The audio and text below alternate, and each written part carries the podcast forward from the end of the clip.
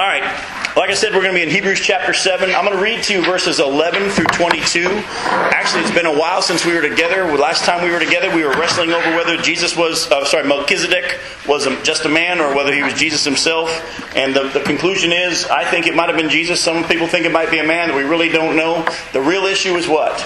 The fact that Jesus is in the order of Melchizedek is proof that he is able to be the priest for us because he's not from the line of Levi. Well, the Hebrew writer is going to be dealing with that a lot more tonight as well. So let's read verses 11 through 22. The Hebrew writer goes on to say, If perfection could have been attained through the Levitical priesthood, for on the basis of the law it was given to the people, why was there still a need for another priest to come, one in the order of Melchizedek, not in the order of Aaron? For when there is a change of the priesthood, there must also be a change of the law. He of whom these things are said belonged to a different tribe, and no one from that tribe has ever served at the altar. For it is clear that our Lord descended from Judah, and in regard to that tribe, Moses said nothing about priests. And what we have said is even more clear if another priest like Melchizedek appears one who has become a priest not on the basis of a regulation as to his ancestry, but on the basis of the power of an indestructible life. For it is declared, You are a priest forever in the order of Melchizedek. The former regulation is set aside because it was weak and useless. For the law made nothing perfect. And a better hope is introduced by which we draw near to God. And it was not without an oath. Others became priests without any oath. But he became a priest with an oath when God said to him, The Lord has sworn and will not change his mind. You are a priest forever. Because of this oath, Jesus has become the guarantee of a better covenant. Now, if time permits, we're going to go a little bit further tonight in this section and hopefully get to the end of chapter 7. But for this, make sure that we get this section in. We're just going to stop for here for right now. Now, I'm just going to kind of set us back up. We've been away for a little bit. As we break down this section, it'll help us to remember that the author of Hebrews is still making his proof of Jesus' superiority to their Jewish roots by bringing more meat, if you will, out of Psalm 110, verses 1 through 4. 4. So put a bookmark here. Go with me back to Psalm 110. I'm going to reread to you verses 1 through 4. And keep in mind, this is the passage that the Hebrew writer is exegeting right now. He's breaking it down. And so let's take a look again at Psalm 110, verses 1 through 4.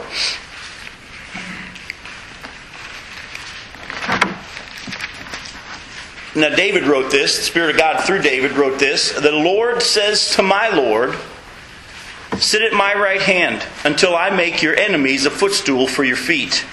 The Lord will extend your mighty scepter from Zion.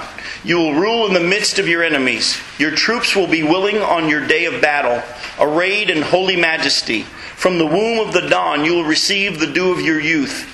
The Lord has sworn and will not change his mind. You are a priest forever in the order of Melchizedek. If you were to take time later on and read this whole psalm, it's just a short one of seven verses, you'll see it is a very clear uh, messianic psalm. It's a very clear psalm that talks about the second coming of Jesus when he sets up his kingdom on the earth and all that. But think when Jesus came to the earth and he, and he lived without sin and he accomplished salvation for us by his death on the cross and his resurrection, what does the Bible say that he did when he finished his work here on the earth? He went back to the Father and did what? And he sat down at the right hand of the Father. He's sitting at the right hand of the Father now until when? Until his time it's time to come get us. But also, you see here, until he makes all his enemies a footstool for his feet. And again, at that time, when he comes back to the earth, he will be setting up his literal earthly kingdom on the earth for a thousand years. Now, until then, he's finishing this time we know of as the church age, the age of grace, the time of the Gentiles. Uh, and when that time period comes to an end, the Jews who have received a hardening in part until that time is completed, God will finish his work with the Jews. We've done the study we did Revelation. We saw how Daniel prophesied, or God spoke through Daniel, that there was going to be 77s, or total of 490 years for the nation of Israel from the re- decree to the rebuilding of the walls of Jerusalem and the city of Jerusalem until it was finished, and so on. And all of that has been literally fulfilled, as we saw, except one last seven. And that was when the anointed one came and was cut off. And we did the math, and we saw how Jesus rode into Jerusalem to the day at the end of that 483 uh, years. It literally happen to the day. And then there's this time period, and as some people have said, and it's wonderfully put, God put the nation of Israel on hold. He's now accomplishing his work in the church. Paul says in Romans chapter 10 and 11 that he's doing this to make the Israelites jealous. Uh, we have been grafted in as a wild vine, and then he's then going to finish his purpose with the nation of Israel. There's one seven year period left, and it's getting very, very, very close. Folks, I, I don't have the time tonight because of our need to study here in Hebrews, but part of me wants to just go, let's just talk about what's happening in the world and in the Middle East today. I, I, I could spend hours tonight talking to you about what is happening and how the pieces of the puzzle are just coming into place and what's happening right now in the world, what's happening in, in Bahrain and in Yemen and in Libya and in Egypt and all that. They line up so much with end times prophecy. Folks, all I'm going to say to you is read your Bible when it comes to the prophecies in Isaiah and Zechariah and, and Malachi and other places. Read what the Bible says. What's that? Ezekiel. Ezekiel. And get ready and be watching what's going on. We are not to predict. But we are to be watching and ready so that we're, we're, we know what's happening and we're not caught by surprise. Again, there are too many people out there that try to make it all fit together and they can they want to write a book and sell millions on oh, I can prove to you what's going to happen. We don't know how it's all going to play out, but we do know this much. All of the world is going to turn against Israel. And it's happening in our day. And folks, it is it's, it's just getting quick. So with that in mind, uh, who knows? Uh, y'all notice the gas prices are starting to go through the roof. You do realize what's going to happen in the Middle East is going to affect the United States. And we're going to find out who's for real and who's not for real when trouble and persecution really comes to those in America who claim to be Christians. Because when trouble comes, those who are the rocky soil are going to fall away. Those who are for real are going to stick be ready, but be encouraged by the fact that the Bible says this is going to happen and the Lord is with us. He'll never leave us nor forsake us. It may get bumpy, it may get tough. He may come get us tonight, and that's cool with me too. But I, personally, I'm excited. We're living in an amazing time. And I just want you to not be asleep while this is all going on. Because you know the Bible says that in the time of Jesus' return, it'll be as in the days of Noah. People are going on business as usual, giving in marriage and so on, and everybody acting like nothing's different. Folks, a lot is different. Don't miss it. All right? That's your little commercial for what's going on. But what I want to do real quick is I want to just kind of show you how awesome it is. I don't know if you guys have noticed this, maybe because we've been over such a stretched period of time with having to take breaks. But the Hebrew writer is spending a long time exegeting Psalm 110, verses 1 through 4, and especially verse 4. Has anybody noticed most of what we've been looking at now for the last three or four chapters is dealing with a verse in Psalm 110? Did anybody catch this? We've been in we've been in the study of Hebrews now since chapter 5 of the fact that the Hebrew writer's been dealing with one verse in Psalm 110. And that's one of the things I, have come to realize over the years. If we're willing to study the Bible, and, and hopefully you're in a church where the preachers will, will take the Bible and, and, and deal with what the Bible says and pull out the meat of the Word and teach and preach the Word because the Hebrew writer is doing that. And I want to just show you something else from this passage that the Hebrew writer is not bringing out just for the purposes of what he's trying to accomplish. I want to show you that Jesus preached from this exact same verse. This is just a little little side thing. This is extra, and no charge. But go to Matthew 22. This one little verse that many of us probably had never read until we went to Hebrews. Uh, in Matthew 22, verses 41 through 46, Jesus even preached from this passage. Actually, not this verse per se, but verse 1 and following. Listen to what Jesus says in Matthew 22 as he's teaching. Matthew 22, verses 41 through 46. It says, When the Pharisees were gathered together, Jesus asked them, What do you think about the Christ? Meaning the Messiah. Whose son is he? They said, The son of David. He said to them, How is it then that David, speaking by the Spirit, calls him Lord?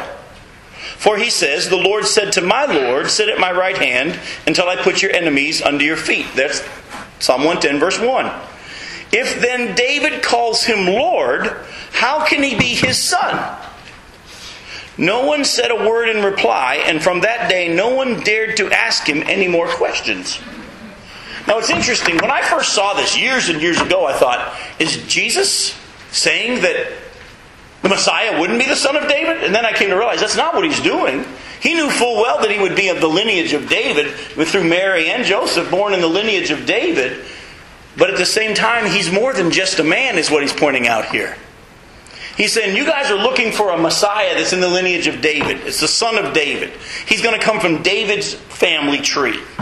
And you know what? That's true. But he's more than that. Why does David call him Lord? The Lord said to my Lord, Why is David calling his son Lord? Of course, they didn't know the answer because they had a they, they didn't grasp at this point that the Messiah was not only going to be man but also be God. And that really threw them a curveball, and they decided, you know, what, we're not going to ask this guy any more questions. But again, do you see? Here, Jesus even preaches from a, a verse in the Psalms. Folks, I'm telling you this to show you there is so much here in this book. If you have the Spirit of God within you, He will begin to open your eyes. Not every day. Sometimes He's going to make you wrestle with it for a couple of days for His reasons. But if you're willing to study it and ask Him, He'll begin to show you things. I want to challenge you to meditate on the Word of God and just let Him begin to speak to you. As I shared with those of you that were at the preaching I was at last week, I'm still meditating on a simple section of a verse in uh, John chapter 14 where Jesus said, If it were not so, I would have told you. Man, there's so much there. And I've been meditating on that for a while. Met with a man today at uh, 8 o'clock this morning for a breakfast meeting, and we sat and we wrestled on what did Jesus mean when he said, If it were not so, I would have told you? How much is there? And again, we don't have time to get into that one. But what I want you to see is, is the Hebrew writer is pulling a lot out of one little section in Psalms. There's a lot here. All right? Now, he now goes on to point out that if the Levitical system were sufficient, we're back in Hebrews now, if, if the Levitical system were sufficient to make us right before God, why was there a need to declare another priest in the order of Melchizedek? All right, let me say that again. If the Levitical system, you know, the Levites and, and the sacrifices of the Old Testament, if that was sufficient to make us right before God, why was there a need to declare another priest in the order of Melchizedek? Because you do know that this declaration, God's declaration of the son of David, who's also going to be Lord, who is going to be priest forever in the order of Melchizedek, that came at the time of David. David wrote that. God's prophecy, if you will, or his prediction in this sense, that the Messiah would also be in the order of Melchizedek, this came after Levitical priesthood. So it's replacing the need for the, the Levitical priesthood. Now, interestingly enough, and, and, we may touch on this later if we have time, as you hopefully remember from our earlier study, Melchizedek even preceded the Levitical priesthood. Because you remember when Melchizedek was on the earth, whether it was a man or whether it was Jesus himself, you know, before he took on flesh, we don't know. But when Melchizedek was on the earth back in the time of Abraham, Abraham offered sacrifices to him. And who did the Bible say was inside of Abraham when he was doing that? Aaron. I mean, not Aaron, Levi you know, you know, kind of a thing. And so, in a sense, the one who was going to be the head of the priests was offering sacrifices to this other priest. So, in a sense, Melchizedek preceded the Levitical system. But the oath that Jesus was going to come in the order of Melchizedek as a priest came after the Levitical system, and the Hebrew writer is saying that's not by accident, and that's to show us something. The Levitical system never was made to make man right before God. It was never God's intention that the Levitical system would make men right before God. He, and we'll get to in a second what his purposes were. But he wants them to understand if you think the Levitical system is going to make you right before God, it was never God's intention. Otherwise, he wouldn't have made a new order of priesthood to replace it. So, what I want to do now is, is this. Um, the Hebrew writer also points out that since the law gave us the Levitical system, and since the priest in the order of Melchizedek replaces the Levitical priest, there must also therefore need to be a change for the, in the law. All right? You have a question. Go right ahead. What, what was the Levitical system designed we're going to get to that. We are going to get right to that. I mean, you're already ahead of me. You know, that's awesome. We're going to get to what the purpose of the Levitical system was. But understand, he's now saying that actually, it, since the law gave us the Levitical system, and the Levitical system needs to be replaced, that means you also have to replace what? Law. The law. Let's take a look at it. Paul actually talks about that too. Go to, go to Galatians chapter 3.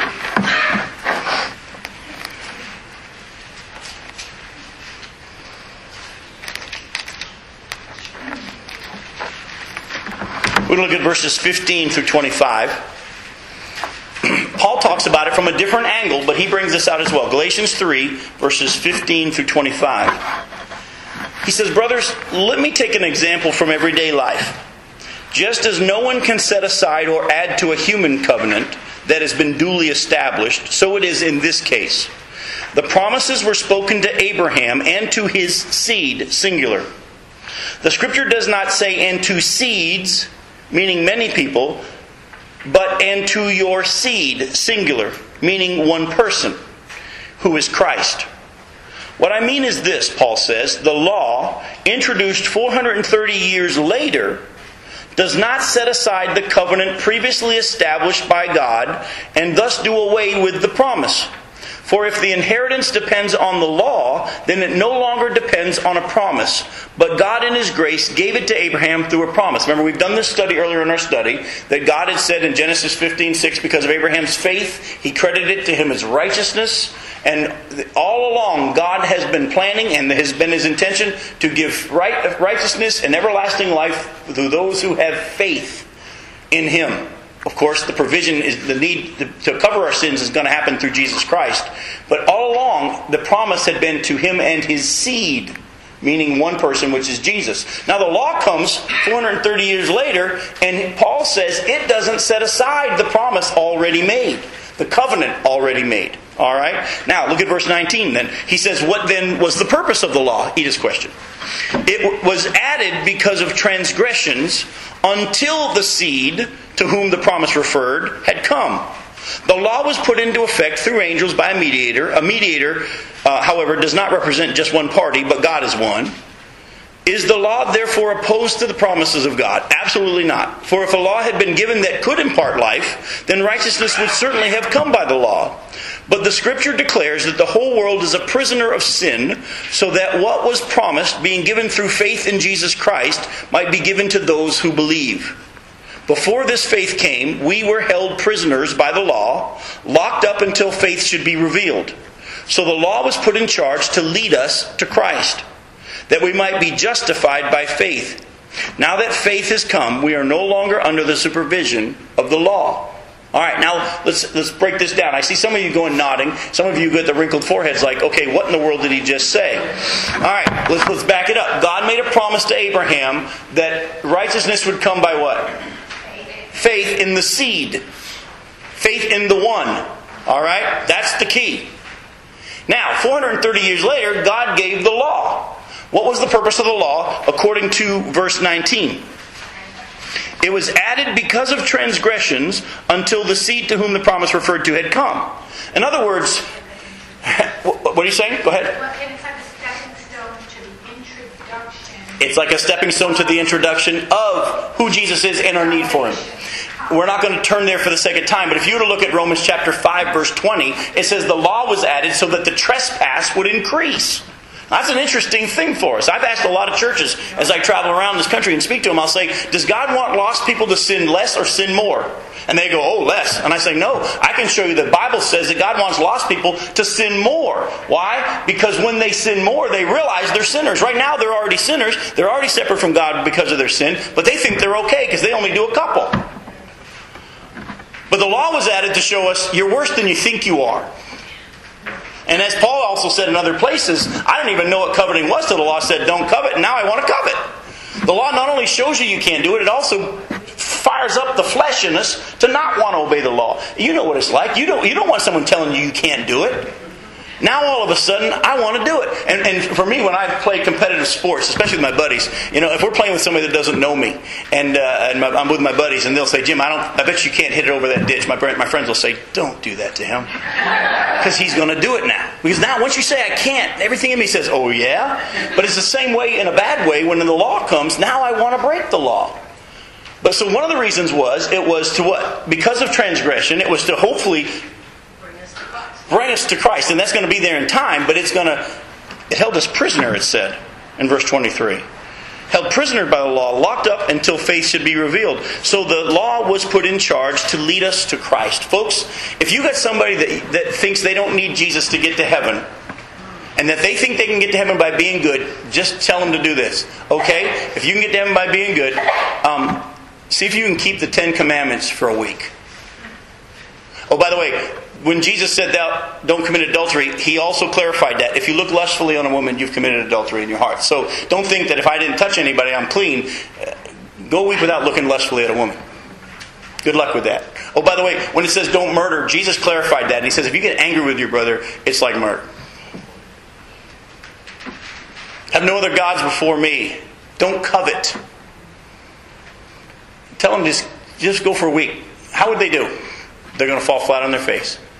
It's impossible. The law, if they come back and say, you know what, I'm more of a sinner than I thought I was, the law has done its job. The law has done its job. So the purpose of the law, Paul says, is to show us our need of a Savior. Let me clarify that some more with something else Paul said in Romans chapter 3. That's why, personally, I, always tell you if you're out there talking to someone about Jesus, don't be in a hurry to tell them the good news. I'm serious about this. We have been told, tell them the good news. Most of the people in the world today that don't know who Jesus is, they don't understand the bad news. I got good news for you. Jesus died for your sins. They don't think they're a sinner. Go let them deal with whether or not they understand sin first. And then, when they understand sin, buddy, they are ready for good news, are they not? Don't be in a hurry to tell them the good news till they understand the bad news. Jesus was that way. In Romans chapter 3, look at verses 19 and 20. Paul says, And now we know that whatever the law says, it says to those who are under the law. All right? So that every mouth may be silenced and the whole world held accountable to God. Therefore, no one will be declared righteous in God's sight by observing the law. Rather, through the law, we become conscious of sin. The promise came 430 years before the law. The law has always been a temporary thing to help us understand our need of the promise. But we got so many people in the world today that even though they're not Jewish, they think they're going to be okay with God by a law of some sort. Good versus bad, and whether or not they kept the law. And guess what? That has never been how God has determined how we get into heaven, isn't it? And sad how Satan has been real good at lying to the whole world. He knows people can't get to heaven by being good, but he tells them, just be a good person, just be a good person. We even say that about lost people in our churches, don't we? I'm just going to talk to you parents that are struggling, with, who have children who might not know the Lord. We're afraid to say our child's lost. Oh, well, Susie's a good girl. You know, Johnny's a good boy. They're just a little misguided. Folks, the sooner they understand they're lost, the better. Maybe it might help you to understand they're lost. It might pr- change your prayer. Lord, may they come to realize where they really stand with you, because I don't know, and only you know. And if they're lost, may they understand that. And if they're yours, thank goodness you're going to finish what you started. But if your child's away from the Lord, we can't just say, well, they're just misguided. There's a chance they may uh, need to come to themselves and realize they're separated from God because of their sin. All right? Um, actually, the Hebrew writer talks about it. Go back to Hebrews 7, look at verses 18 and 19. In Romans chapter, I'm sorry, Hebrews chapter 7, verses 18 and 19. The former regulation is set aside, talking about the Levitical system and the law, because it was weak and what? Unprofitable, useless. What's, what's it talking about? Now, we know that it's not useless in the sense that it accomplished nothing.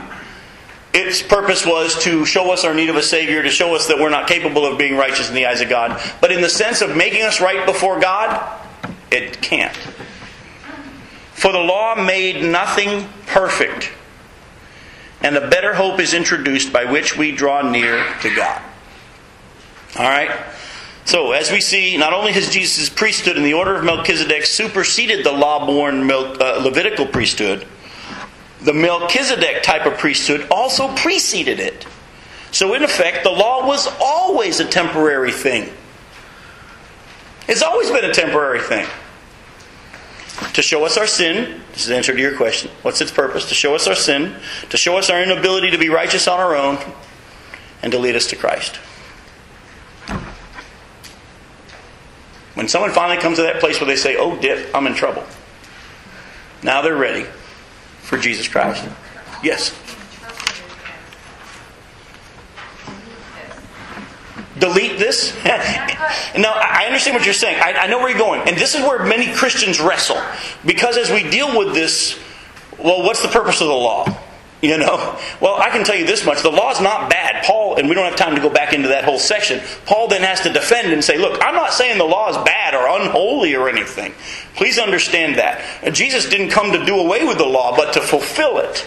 Yet, at the same time, for those of us who are Christians, we're not under the law in the fa- fact that God is judging us by whether we do good or bad anymore. Does He care about our behavior? Yes. As our Father, will He be shaping and molding us into His image? And sometimes will that be painful? Yes. But honestly, He's not judging us on whether or not we keep the law anymore. We have had the full requirements of the law met by Jesus. We have been given His righteousness. Our sin was heaped on Him at the cross. So from now on, we are no longer judged by whether we keep the law. But the law is not done. Because if Jesus lives within us, the one who fulfilled the law and continues to fulfill the law wants to fulfill the law in our daily righteousness, if you will. You understand what I'm saying? Part of you wants to say, in a sense, it's deleted, and, and I would say partially yes. But not to the point that we can just say, I can do whatever I want now. I can break the law, and it really makes no difference. Like you said the very first class that we had, you said, if you love me, you will You obey my commands. Yep. The focus is not on obeying the commandments to prove our love. The focus is on loving Him, and you will obey the commandments. Paul said in Galatians 5.16, So I say, walk in the Spirit, and you will not gratify the desires of the sinful nature. So I'm saying, and I'll get right to you, Bill. What I want to say to you is this. Before you came to know Christ, and actually in my Sunday school class at our church at First Merritt Island Sunday, where I actually got to go to Sunday school this week, uh, uh, we actually talked about this. Before we came to know Christ, the focus was the law, and it was good. How are you doing? You need to. You're, a sinner. You're separated from God. But now, after salvation, my focus should not be the law. My focus should be what? Jesus. Jesus. He will take care of the law obedience after that. Too many Christians are still looking at the law the same way they did before they were saved. How am I doing? Am I doing good? Did I obey? Did I keep it? Your focus should not be the law anymore, folks. That was used to bring you to Jesus. Now that you've been born again, the rules have changed for you. Your focus should now be loving Jesus Christ, and He'll take care of the rest of it. Bill, go right ahead. In the New King James, that verse 18 is, uh, for on one hand there is an annulling of the former commandment Yep. because of its weakness and unprofitability. Yep. And uh, John MacArthur says the, uh, the law was weak in that it could not save or, this is the best part, or bring about inward change in a person. And you know, that must be Jesus teaching to Nicodemus when he says you can't, you must be born again. Yeah. He was getting to that same He's dealing with that same issue of the law. of the law Nicodemus who knew the law. And he was telling him, it doesn't change you internally. That's right. That's Did- where he meant by, except to be born again. You know, that, uh, and he didn't understand that, but that must have been what he thought, the law itself. Exactly. Which he kept probably, he thought he did. Well, it was Pharisee. He probably did better than most. For those that couldn't hear Bill in the back, he was talking about how, as, as in his Bible with the John MacArthur notes, talks about how the law not only can't make us righteous, it also can't bring an inward change. Those of you that have had kids and have had to lay the law down, you might have gotten them to toe the line, but did their heart change? Probably not. Most likely not. The law doesn't do that. It doesn't do that. And that's the real focus. So now, as a Christian, don't focus on whether or not you're keeping the law.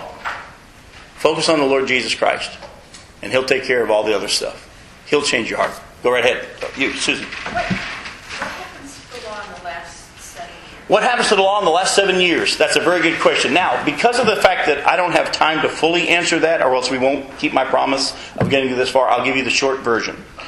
The nation of Israel, though, is going to, during the tribulation period, go back to their sacrifices. When do they come to realize that Jesus is the Messiah? It's at the end. It's the very, very end of the tribulation period. They're going to go back to the Levitical system. Remember, the Antichrist is going to set up his, his, his abomination that causes desolation in the wing of the temple. So they're going to have rebuilt the temple at some point, whether it's before that last seven or during it or whatever.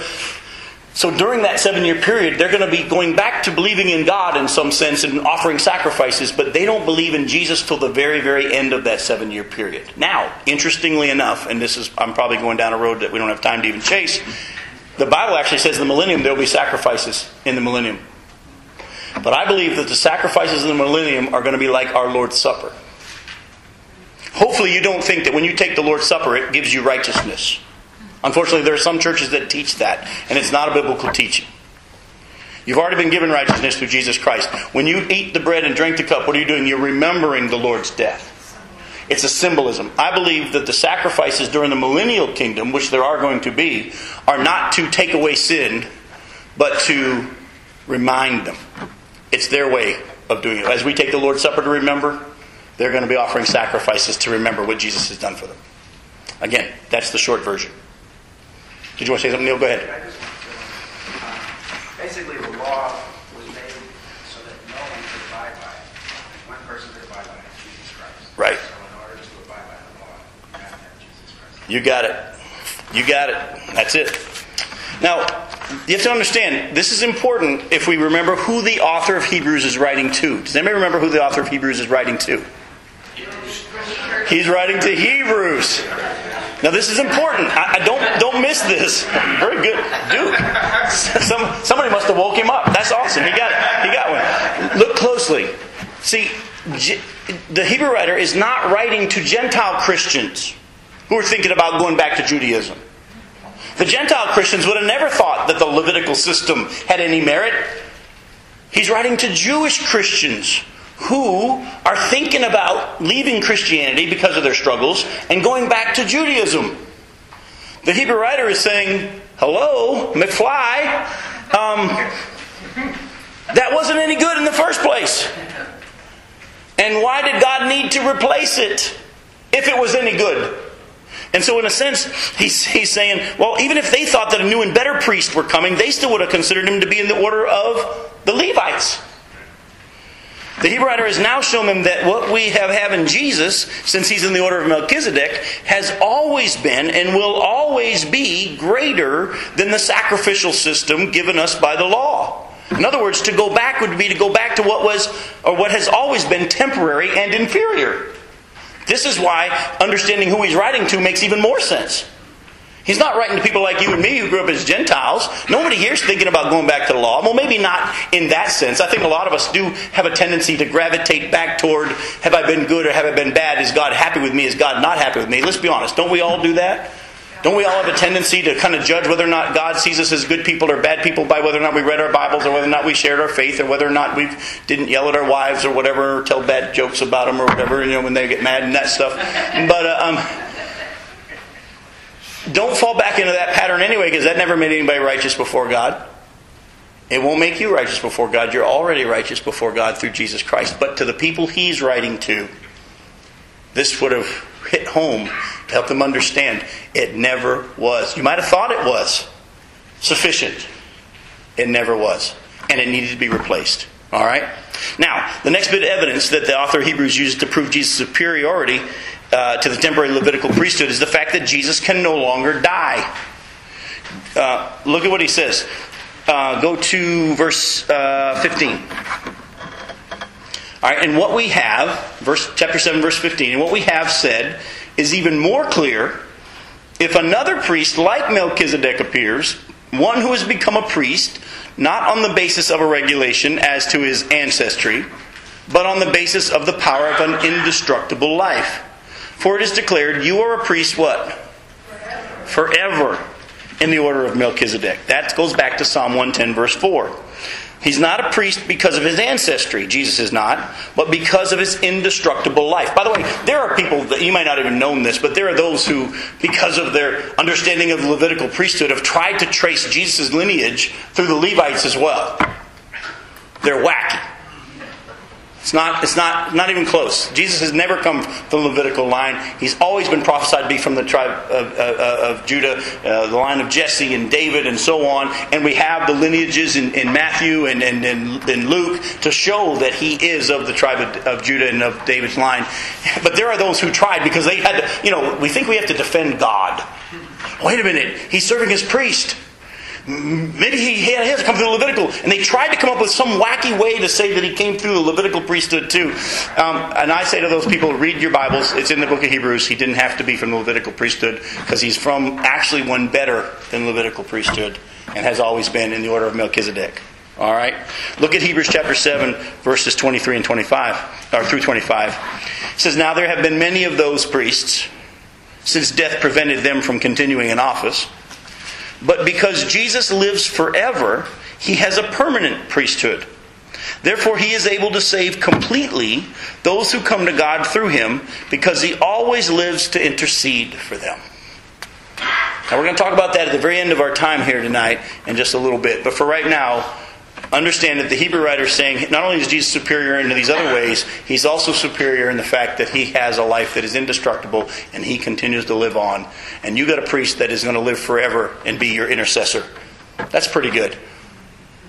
Have you ever had a relationship with somebody who was in power and could say a good word for you, and then they retired, and the new guy comes in, and you're you're no longer. We've all had that happen in some way or not, have we not? It was nice to have somebody who was in the know and spoke on your behalf, but once they died or retired, you all of a sudden lost your good standing. This is what he's talking about. Think about Joseph. And then what happens? And then it says in Genesis, then there came a Pharaoh who did not know Joseph or remember Joseph. And all of a sudden the Israelites became slaves, did they not?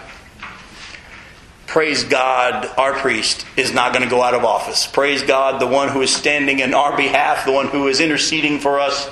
Praise God, he's not going to retire. Praise God, he's not going to, you know, die and have us have someone come in and say, I don't know who you are.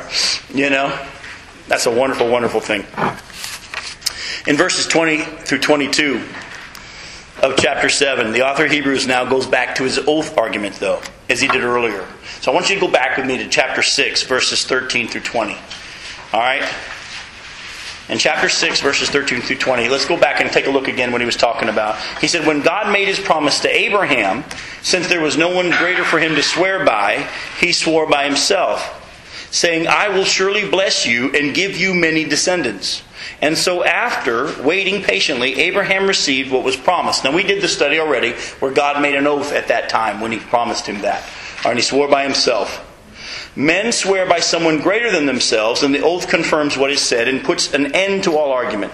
Because God wanted to make the unchanging nature of his purpose very clear to the heirs of what was promised, he confirmed it with an oath. God did this so that by two unchangeable things in which it's impossible for God to lie, we who have fled to take hold of the hope offered to us may be greatly encouraged. We have this hope as an anchor for the soul, firm and secure. It enters the inner sanctuary behind the curtain where Jesus, who went before us, has entered on our behalf. He has become a high priest forever in the order of Melchizedek. Now, what the Hebrew writer says here, if you go back to chapter 7, verses 20 through 22, he says that it was not without an oath. Others became priests without an oath. In other words, when you were in the Levitical priesthood, God had just said the ones who are of Aaron's lineage are going to be the priests, Levi, and so on. So if you're born into that, there was no oath. It was you're born into it, you're, you're a priest. But Jesus' priesthood was initiated by God with an oath. They may know when God gave that oath. When? No.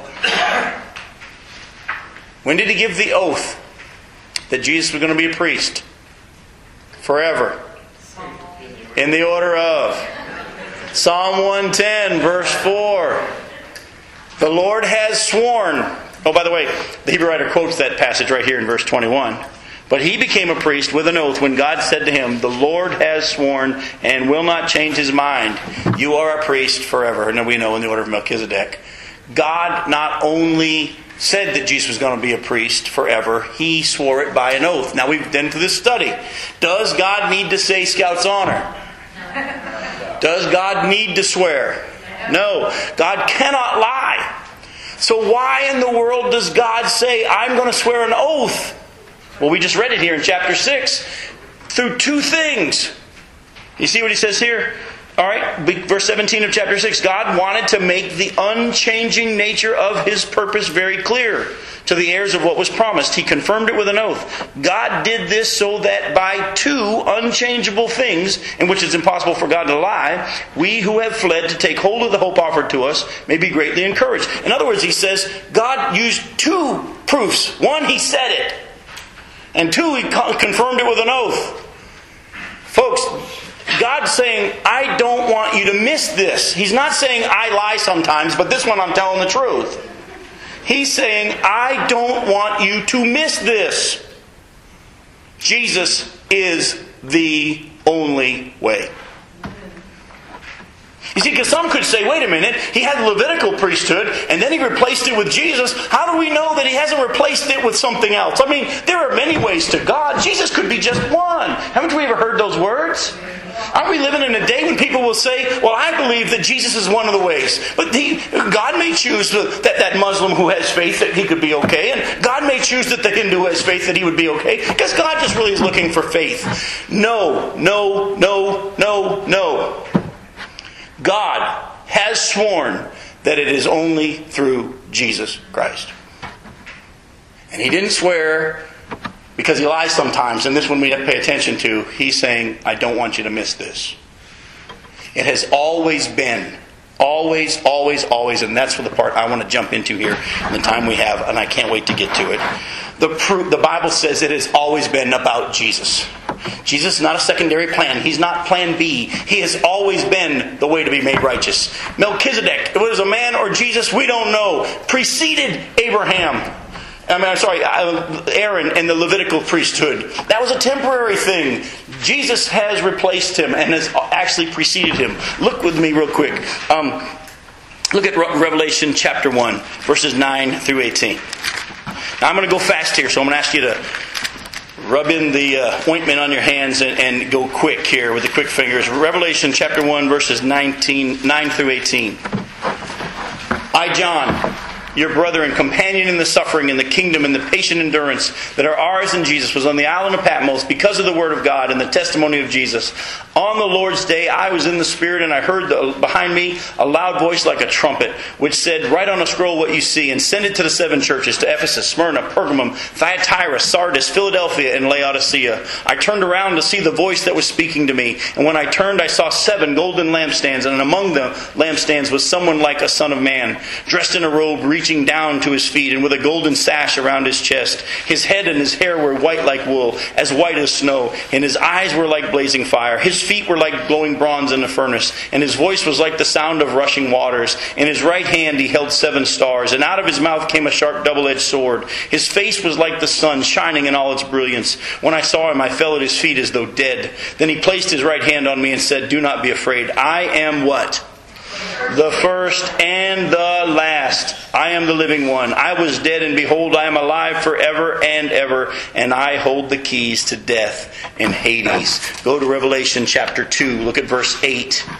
To the angel of the church in Smyrna, write this These are the words of him who is the first and the last, who died and came to life again. Go to um, Revelation 22, verses 12 and 13.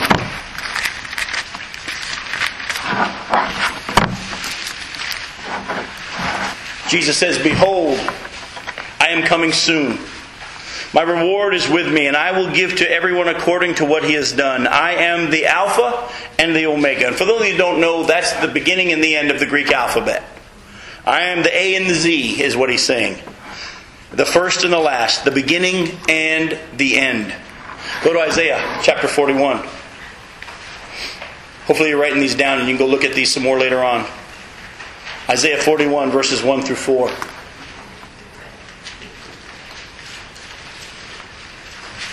Be silent before me, you islands.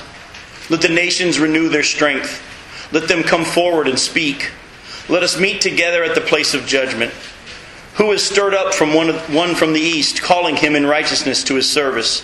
He hands nations over to him and subdues kings before him. He turns them to dust with his sword, to windblown chaff with his bow. He pursues them and moves on unscathed by a path his feet have not traveled before. Who has done this and carried it through, calling forth the generations from the beginning? I, the Lord, with the first of them and with the last. I am He. I think this is a picture of Jesus when he comes to set up his kingdom. As he comes and the nations fall before him. As you know, he's going to come to Bozrah. He's going to reveal himself to those Jews who have been spared out of the, out of the tribulation period, who are hiding in, in that area of Bozrah. And he's going to make his, his, his, his attack from there to Jerusalem, ascend the Mount of Olives, and the, Mount and the, the uh, millennial kingdom is going to, going to um, begin. But look what it says. Who's, who's doing this? I, the Lord. With the first of them and with the last, I am He. One last one Ephesians chapter 1, verses 3 through 10.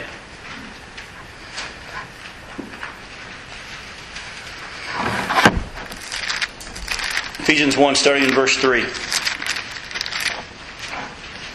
Praise be to the God and the Father of our Lord Jesus Christ, who has blessed us in the heavenly realms with every spiritual blessing in Christ. For he chose us in him before the creation of the world to be holy and blameless in his sight. In love, he predestined us to be adopted as his sons through Jesus Christ, in accordance with his pleasure and will, to the praise of his glorious grace, which he has freely given us in the one he loves.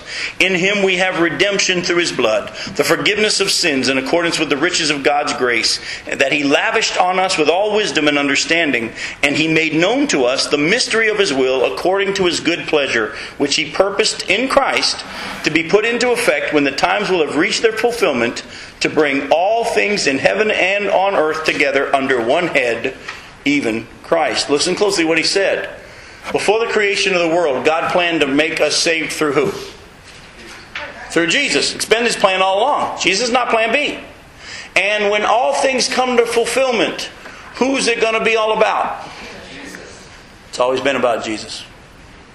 It's always been about Jesus.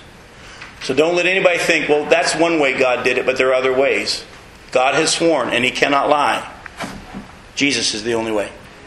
Jesus is the only way.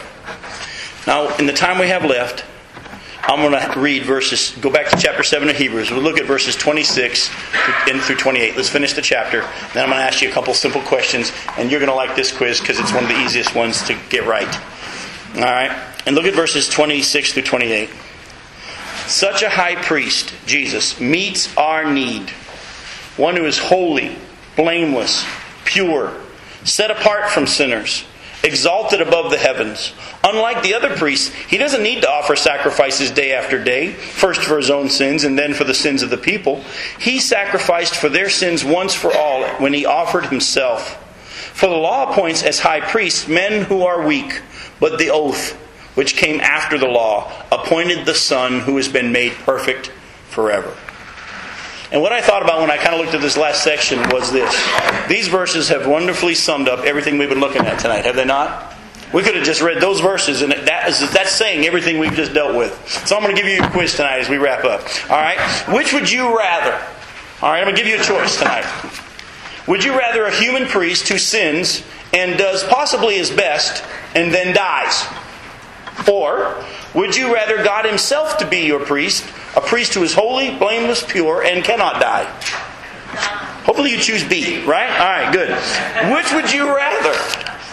A priest who became priest simply by being born into a priestly family?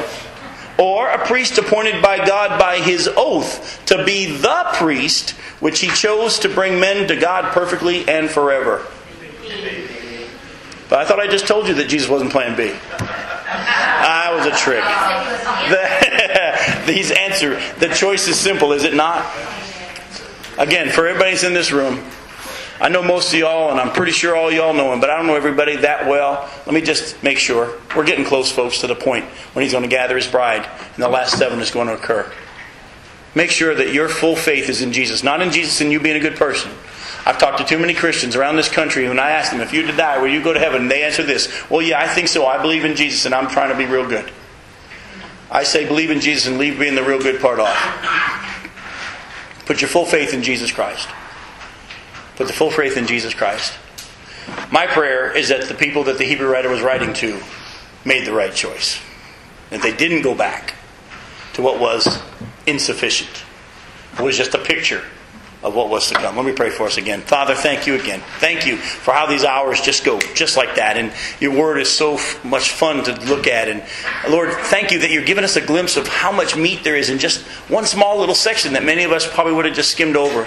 Lord, may you put within us a desire to take just a small section of your word and meditate on it. Read other parts as well, but Lord, may you just put something in our heart that you want us to chew on, something you want us to you want to speak to us about, something you want to show us from this word because it's alive. It's you.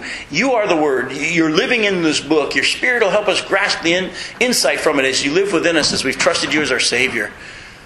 Oh, Father, as we get close to the time when you come get us, may none in this room, may none listening to this online ever turn back. May they be even more securely grounded in faith in Jesus Christ. We pray this in your name. Amen.